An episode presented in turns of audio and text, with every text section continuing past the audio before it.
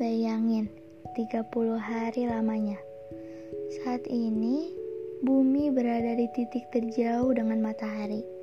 Mitosnya sih, bulan ini bulan terbaik untuk menikah. Juni juga waktu berakhirnya musim semi di utara.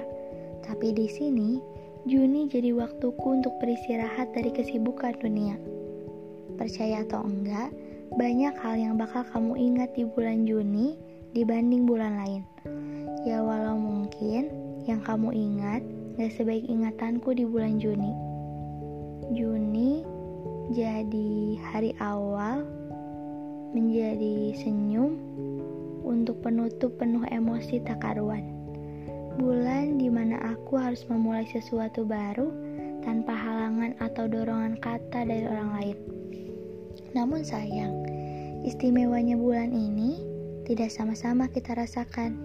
Terkadang, Juni juga jadi pemisah bagi beberapa orang. Yang tadinya bergandengan, mungkin harus saling melepas. Yang tadinya saling merangkul, mungkin harus saling mengulur. Yang tadinya beriringan, mungkin juga harus saling berpisah. Tapi, tenang aja, kita akan sama-sama menata. Walau tujuan kita sudah berbeda, dan mungkin perdebatan kita tak lagi sama. Ya walau begitu, tetap saja menyapa bulan Juni adalah sebuah keharusan. Selamat bulan Juni ya. Semoga nggak ada lagi tuh kecewa-kecewa. Semoga selalu begini, selalu menetap dan bertahan. Salam untukmu, sehat selalu.